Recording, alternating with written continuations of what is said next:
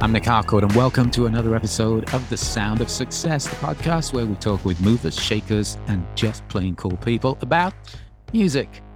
Our guest this week is Ghanaian Australian musician Kofi Owusu Ansah, known professionally as Genesis Owusu. When he was just two years old, his family emigrated to Canberra, where he immediately found himself an outsider and had to learn, as he says, how to be himself from a young age.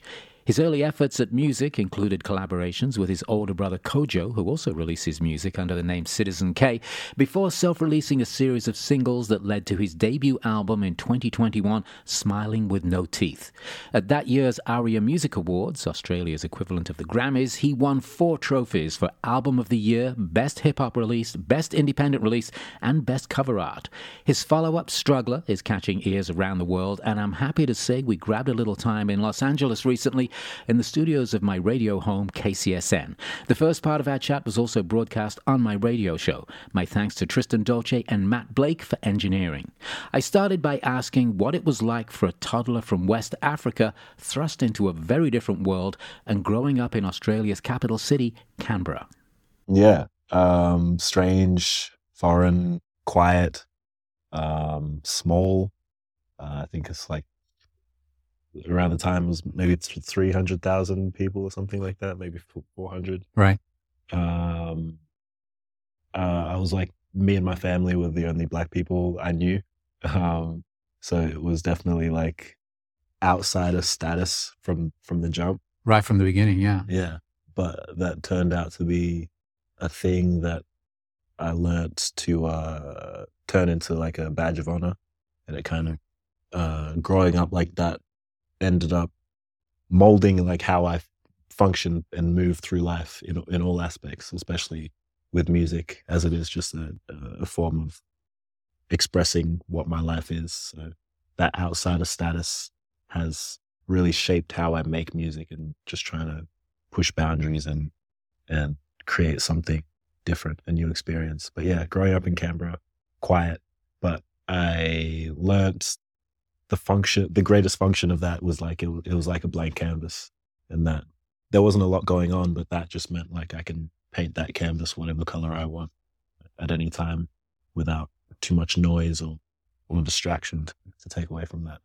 Well, you only know what you know as a kid, right? Mm. So if you're growing up in a place and you're surrounded by people who don't look like you, Mm. that's got to make you focus a little bit on yourself. Yeah. Yeah, it was kind of um, uh, it prompted me to learn who I was faster. When your identity is so foreign to what the majority is, you yeah, I think you would question it faster. You're like, okay, you know, oh, going growing up, you know, going to school, uh, a lot of the people, like the only black people they knew at the time were like 50 Cent and Eddie Murphy. And it was like, okay, well, I'm not like a gangster and I'm not a comedian. so where do I fit in? Who am I really, um, you know, inside and outside of my heritage and, and DNA? So yeah, I think it just, it pushed that train of thought from a from an early age into finding yeah who I really was as an individual. So, how did you explore that? Did you explore that through your cultural history? Did you explore that through music? Did you explore it through uh, the written word? Yeah, I mean all of that. I think creativity came into my life as a whole. It, it didn't come as like music or fashion or writing.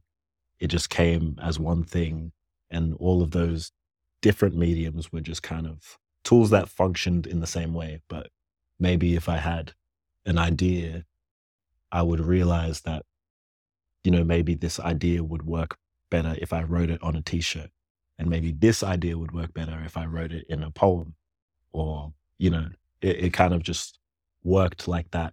Um, so I explored myself through creativity and you know writing short stories and writing poetry and making music and doing clothes with my friends and stuff like that. So I know fashion is a big part of your your life, and you you actually have a fashion line, right? Yeah, something like that. It it, it I've met a lot of my friends through creating clothes, and it's it's it, it turned into uh, the clothes that we wear on stage. So we ended up just designing it and making those. So we, we don't, um, we haven't been making clothes for the public or anything like that, but it turned into, um, yeah, creating a little in house unit where everything that happens on stage is like formulated by, by us. So which came first for you, the written word, making t-shirts, for example, or music? What was your first creative outlet? First creative outlet was short stories when I was in, in primary school. And what were you writing about? Just stupid stuff. just like the stuff like a kid Yeah. write about like sci-fi alien alien stories, aliens coming, abducting superheroes. But then it just yeah, it, it would function and move into expressing what I was living. And that that came more into the play when I moved from short stories into poetry. It it, it kind of gave me a way to figure out what was happening. So like I would experience something and I'd have emotions and ideas, but it was hard to really digest what those actually were until I ended up writing them out in a creative fashion. And it helped me to understand myself better, which is why I, yeah, it kind of grew into an important thing for me. Was it just a matter of time before music came along to help you tell those stories? Yeah, I moved to music because uh, no one wanted to read poetry.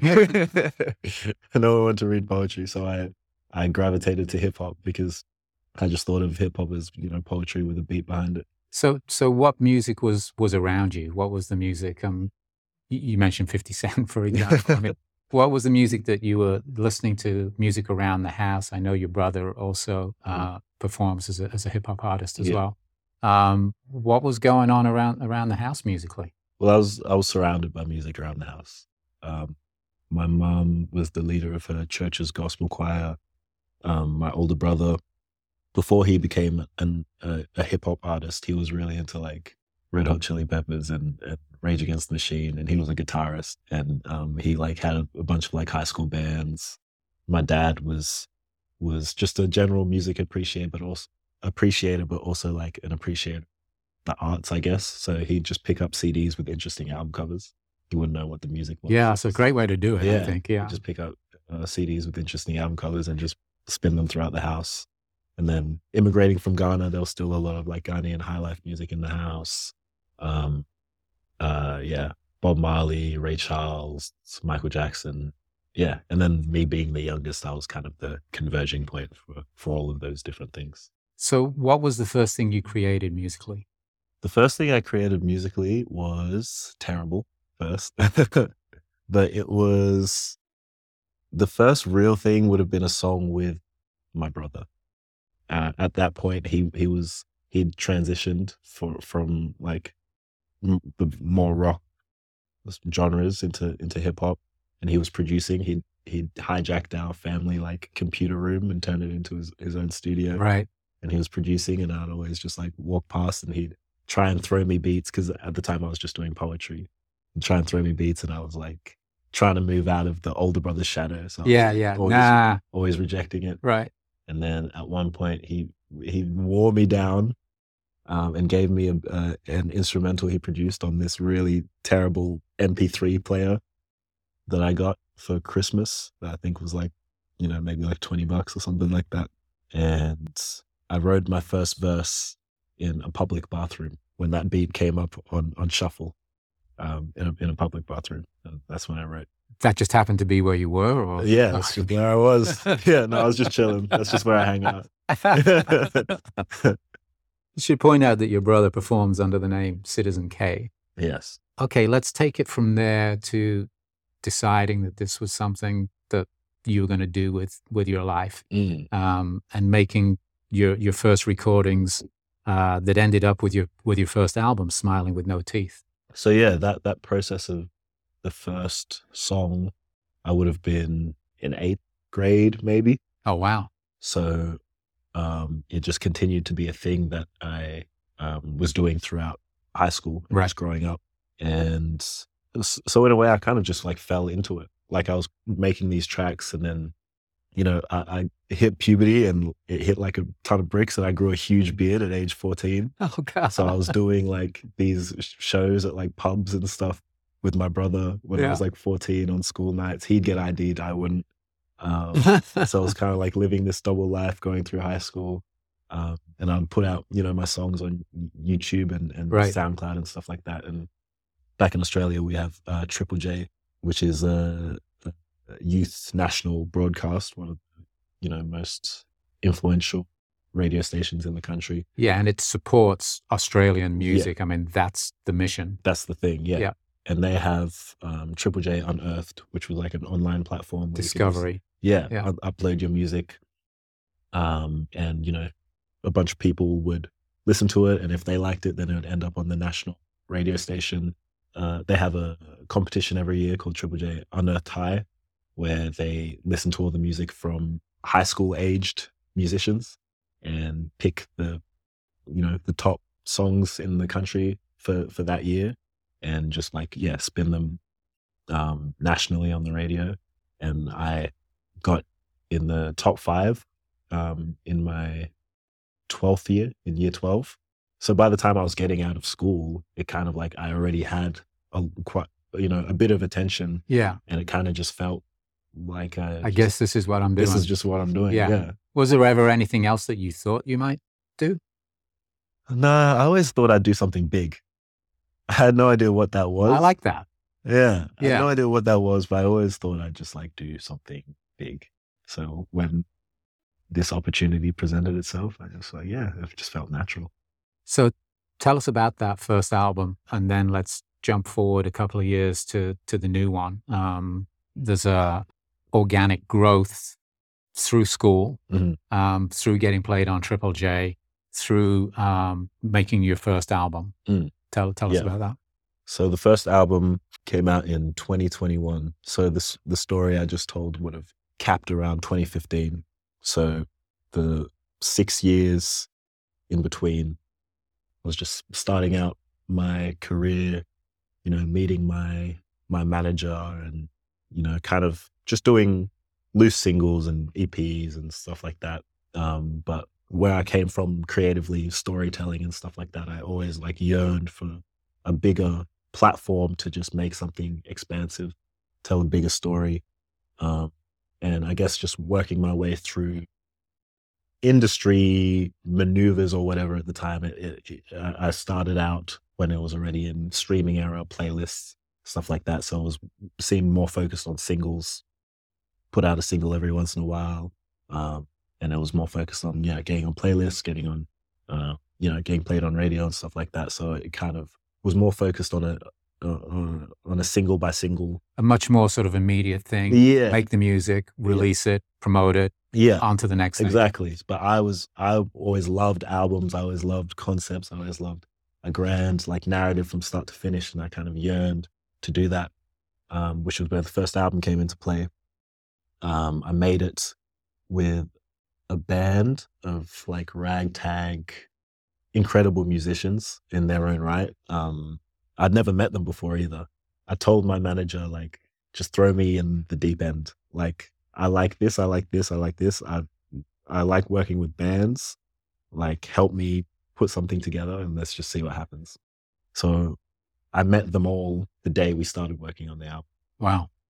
And, um, you know, we met in this like den sized studio, um, out in Bondi in Sydney. Love Bondi. Yeah. And we worked for accumulatively six days Wow. and we jammed for like 10 hours a day and recorded all the jams. And then I went back and listened to all like 60 hours, picked out the timestamps of the jams I liked, and the whole first album is created from those jams. That's amazing. Um, uh, obviously, you gelled with these Yeah. guys. It very easily could have been a chain wreck. Um, but the album came out smiling with no teeth, and uh, well, it did okay. Did okay. It did okay. um, the Arias, which is the Australian equivalent of the of the Grammys, you picked up four trophies: Album of the Year, Best Hip Hop Release, Best Independent Release, and Best Cover Art as well. And I would imagine that when you get that level of attention, um, it's got to be a bit of a game changer, and perhaps buys you a little freedom for what comes next. Yeah, I think definitely from a creative standpoint as well. Because creating the album, um, I always created music just to my own standard. Like if I loved it and I felt challenged by it and I felt um, excited by it, then that was good enough for me, even if I thought no one else would like it. So I kind of just put out that album with that mentality in mind. So the fact that it was embraced so hugely by the the Australian industry, um, it kind of felt like a, a game changing moment culturally because I'd never heard an album like that be embraced in Australia and by the Australian industry. Um, so I feel like it it brought me and I feel like other artists in Australia freedom creatively because it it finally felt like you didn't have to make this certain type of music to get recognized in Australia anymore. It's like you can be weird and you can be free and you Yeah. can, you could just make it good.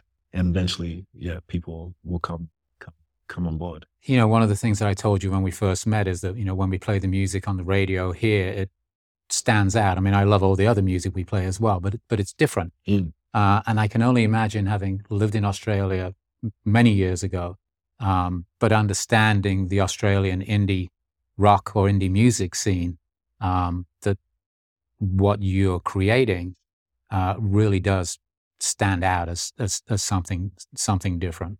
It definitely felt like that. And it was the case. It was just like whether that would be a good thing or a bad thing. Yeah, whether or not people would actually Yeah. bu- buy into it. But Yeah. in my, my experience is people are always looking for something new, something different, Mm. and uh, clearly you found an audience Yeah. there, and you started to find an audience overseas as, Mhm. as well. And I know you've been busy. Um, you were just telling me again before we started recording that you haven't really been home very much in the in, in the last year or so. Mm. So let's jump to the new album. And first of all, I know you made it in LA, Mhm. um, but all those experiences in the last two years must be in the new work somehow. Yeah. Yeah. In a kind of unexpected way. You know, I made that first album. We are still going through like COVID times. So, you know, I did that album. We experienced COVID. I did a bit of touring after that. And then it was like time to make the second album. So that the experience from the last like however long since the first album, the last two years, it was it it influenced this next album in a kind of existential way. Uh, being like I had to grapple with the idea of uh, of a a lack of time and like a time limit, which I hadn't experienced before. Um, I felt like I'd put so much of my life into that first album, and then it was such a short gap, and now it's time to make the second album. And the the whole way I've been making art, like I said before, is just up to my standard. It just has to be genuine and sincere and excite me and and make me feel challenged and stimulated. Uh, so even though I knew I had to make a second album, I couldn't just make an album for the sake of making it. Mhm. Like it had to be sincere and genuine. And obviously there was pressure from the first album doing so well, but most of the pressure was internal in just that. Yeah, like art means so much to me and it just has to be authentic and, and real and has to come from somewhere. But I felt like a lot of the experiences had already been used. So it, it influenced the album by making me go out and reconfigure my mindset and the way I find inspiration and the way I I look at life. I feel like I'd used all my real life experiences, so now I have to like maybe create a character and live their life or something like that. And like, you know, instead of getting inspired by other music, I'll get inspired by plays, Get inspired by books and art and, and things like that. Um, so that's how the the last two years inspired the, this new album. Uh, it's interesting you talk about um, maybe finding a character in the notes I was reading before the our, our conversation today. Uh, first of all, the album's called Struggler, uh, and it's described as a, a narrative journey uh, that you state is a story about a roach that runs and runs, trying not to get stepped on by God. That's Um, correct. Uh, maybe maybe you could open that up for me a little bit, Oh yeah, maybe. Um, please. um, so I think on a personal level and on a universal level, I think we've just been living in such absurd times through COVID, through, you know, back in Australia, we had these insane bushfires. Yep. My house almost burnt down. Oh, wow. Um, you know, moving forward to today, I can go on my phone and go on TikTok and look at a war being live streamed. And it's like very absurd and it kind of cemented, I guess, how out of control we really are in our circumstances, which can be quite daunting and challenging. But then I also looked at it from the perspective of, yes, all this is happening, but we managed to wake up every day and, and make it to tomorrow, even though in the grand scheme we're, we're so small. These little bugs, these little roaches just like scrambling around. But the thing with the roaches, it's, it's a hard thing to kill. It's, it's, you think you got it and lift up your foot and it's crawling around still. Like apparently that's the roach is going to be the thing that survives the nuclear war, you know? Right. So that's, that's kind of like, like us. Be a roach. Yeah. Be a roach, be a struggler, you know, like we're, we're in this world that's so huge and so looming and so daunting. And, and that's kind of where the God character in the narrative comes in. It's not uh, any kind of critique or anything on, on religion. It's just the character that in, in is the metaphor for just the grandeur of the universe that we are in versus the comparative smallness of us. But despite having to go up against such a big um, adversary, I suppose, we just managed to make it to tomorrow every time. So it's really like a subtext of celebration of like the perseverance uh, and the stubbornness of the human will to survive. Yeah, I think if you're if you're not aware of how difficult life is, you're not really living it. Yeah. Um, and uh, for for me, I get to the end of, end of every day, and I don't know who I'm saying thank you to, but you know, gratitude goes a long way for me getting through a day. Mm, And then, as you said, getting up the next day, and here we go again. yeah. But you made the uh, made this album in LA, and you told me you worked with a couple of producers. Tell us a little bit about the the time frame and um, the time you spent in Los Angeles. Yeah. So I made this album in between touring the the last album.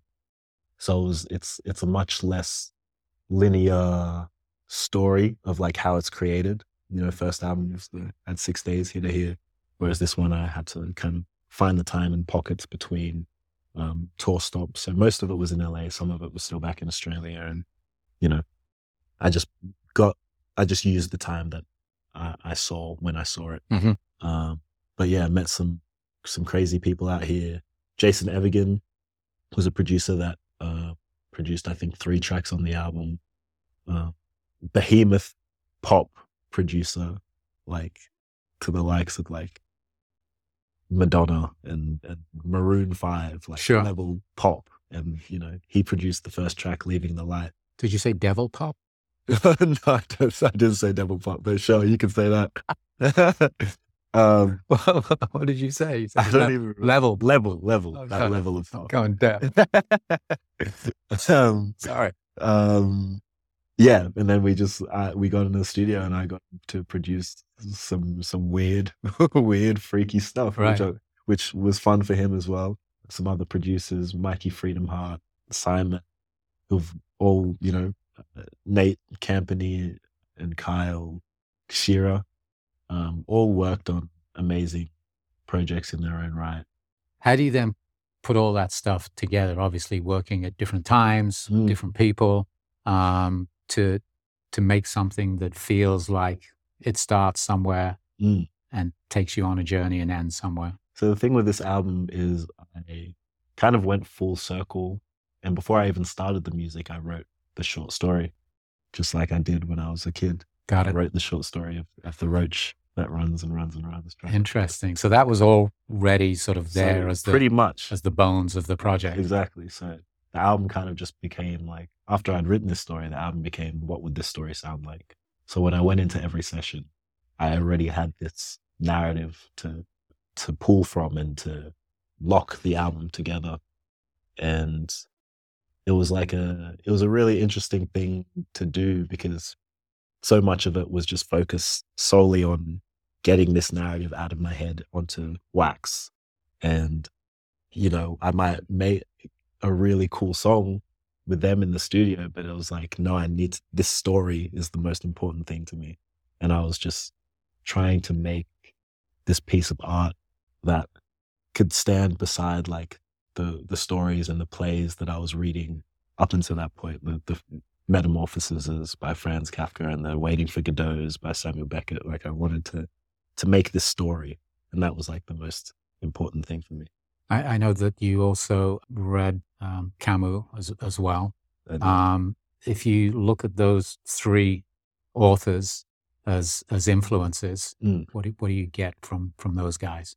I think I love how they were able to take the mundane nature of life, the absurd nature of life, um, the unexpected and the expected, and just put it into a narrative that's just like so ridiculous. And I feel like there's like a a sadness and a melancholy, but also a, a dark humor in in all of their works. Like Metamorphosis, for example, I read that and I, I thought it was so poignant when I read like the first few pages. This guy that turned into a huge bug. Yep.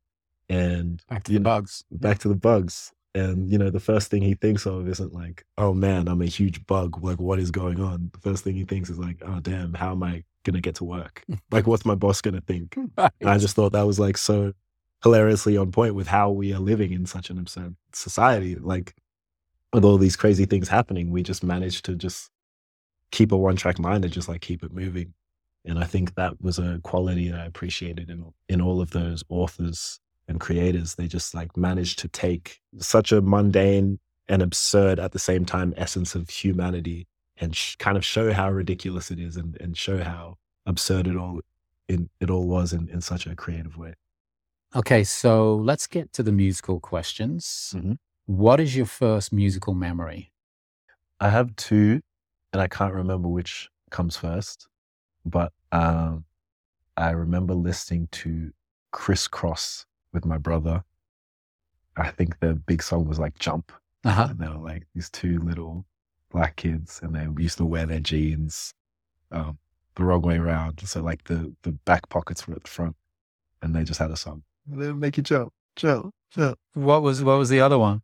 And the other one was having the Michael Jackson, his HIStory DVD, like the greatest hits album DVD, and standing in front of the TV with all my cousins trying to learn the thriller choreography. So a little hip hop, a little pop music yeah. right there at the beginning. Yeah. Um, do you remember the way it made you feel? Um, it was just fun. I think both of those uh, memories are also connected to memories with my family and just community. And um, yeah, it's just a memory that I share with them, which makes it deep. What was the first music you bought with your own money? The first music I bought was a Tribe Called Quest record, Low End Theory. I bought the vinyl. Actually, that that was the first physical thing I bought. I think the first thing I ever bought was uh, Born Sinner by J. Cole on iTunes. I was a big J. Cole fan. I remember his promo, to, like he was thinking this was such a pivotal album for him. And like in the lead up tracks, he's like, if this doesn't go well, I might have to go back and work at the post office. I'm like, J. Cole, I got you. I'm playing your album. You don't have to go to the post office, brother. I got you. What was the first concert you went to without um, parents or any adult supervision? The first few concerts I went to were ones that I was performing at. So I guess I won't count those, but I performed a, a, few festivals and I saw some really cool people at different festivals. But the first non festival show I went to was um, Yeezus Tour in 2014 in Sydney, Kanye. Can you tell us a, about that moment mean, for you? I mean, that's what, nine years ago? Like you're 16 or something? Something like that. Um, yeah, it was incredible. I was a huge Kanye fan at the time. Unfortunately, he's doing whatever he's doing now. Um, it's kind of little put over, it lightly, little over the edge. um, but it was like an incredible, uh, incredible show. He was just like it was everything I wanted at that time in a Kanye concert, playing all the hits and then going on like 15 minute rants in between, which is you know what you want to see. Played um, Paris like six times. And every time he'd like stop in the middle and tell the crowd, make a circle, make a circle. And then he'd play the song again. And I remember him coming out in like a puff of smoke to someone doing the Sith Lord theme song on electric guitar. I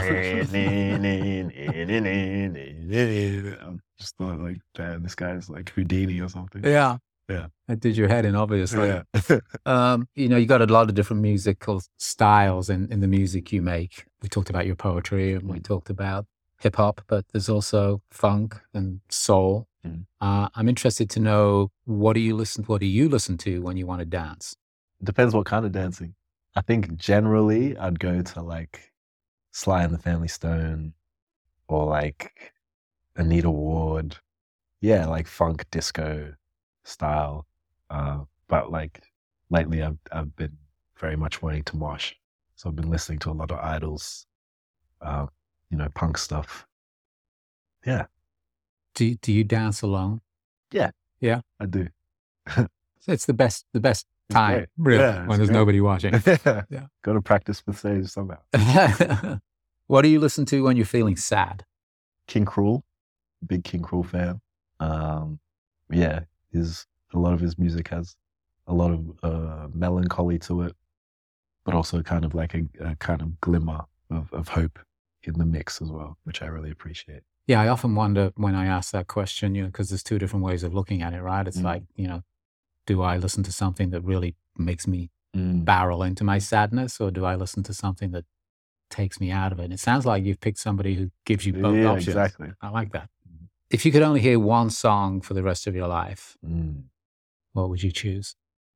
Mm. That's a huge question. Like, obviously, this answer would change if I sat on it for like 10 more minutes, but off the top of my head, it might be like Prototype by Outkast. Maybe. Yeah. Yeah. I don't know. Yeah, I mean, if it's the only song you ever get to listen to, it's it's got to be something Yeah. you, you really like. Let's stick with that for now. Okay. Music videos. You know, you came of age really after the glory days of music videos. Mm. And I don't know how uh, steeped your own history is in that stuff. Mm. But if you had to pick a favorite music video from anything that you've seen from the past or, you know, recently, Mhm. what would you pick? My favorite music video is um, Nikes by Frank Ocean. And I think for a lot of reasons, I think it, I've, I've always pictured how I want to create art and what I want my music to feel like both sonically and visually. And I think that when I saw that music video, I'm like, that's it. That, that's what I've been picturing in my head for my own stuff. And then at the same time, there was also that huge anticipation for like I think he he had left us waiting for like four years or five years for, for that next album.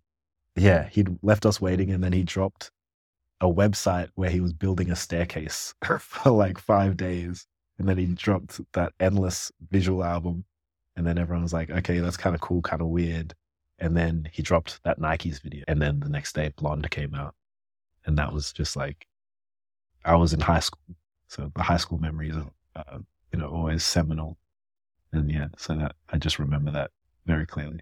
when you make visual accompaniments to to your music Mm. What kind of process is that for you i mean i know that you you want to make sure that everything that you put out mm. represents the part of you When I started making art in general, it came as a whole.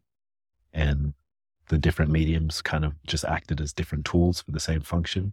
And in the same way to this day, like when I make a song, a lot of the time the video idea will come with it. Or sometimes even I'll have a video idea and then I'll be like, what would the song for that video sound like? And I'll make a song off that. And it's it's all kind of functions in the same sphere. I kind of like to think of things as a whole package.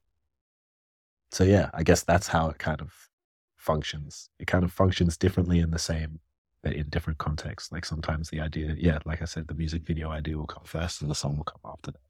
Or sometimes I'll only, you know, the reason I have such a connection with the song that I'm making is because I can see it in my head. Like I can already see the music video. I can see what I'm going to be wearing in it as well. That like, yeah, it all kind of just comes in the whole. So it's all kind of happening at the same time, yeah, simultaneously. yeah.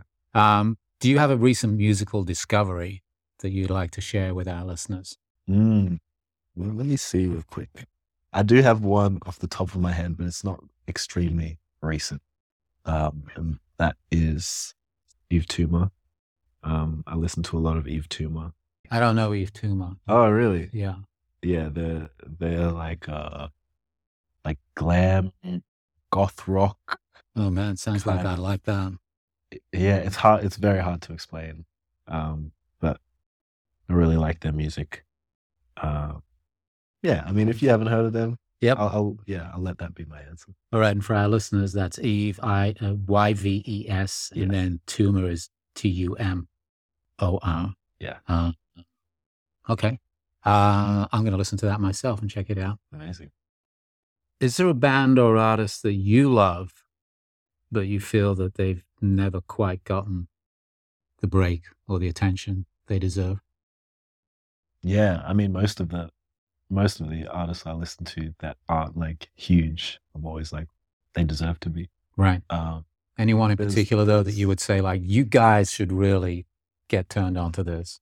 yeah, I, there's one guy that's buzzing around in my head, but at the same time, his mystique is kind of part of the allure. Got it. Dean Blunt. Okay. Uh, British musician goes by a, a lot of different aliases and, and groups. Dean Blunt being the main one, Baby Right. Father. Yeah, a lot of different aliases. He's he's kind of like a MF Doom style character, not in the music that he makes, but in like he's hard to track down. You know, you never really know where he is, what he's doing, if that's really even him on the stage.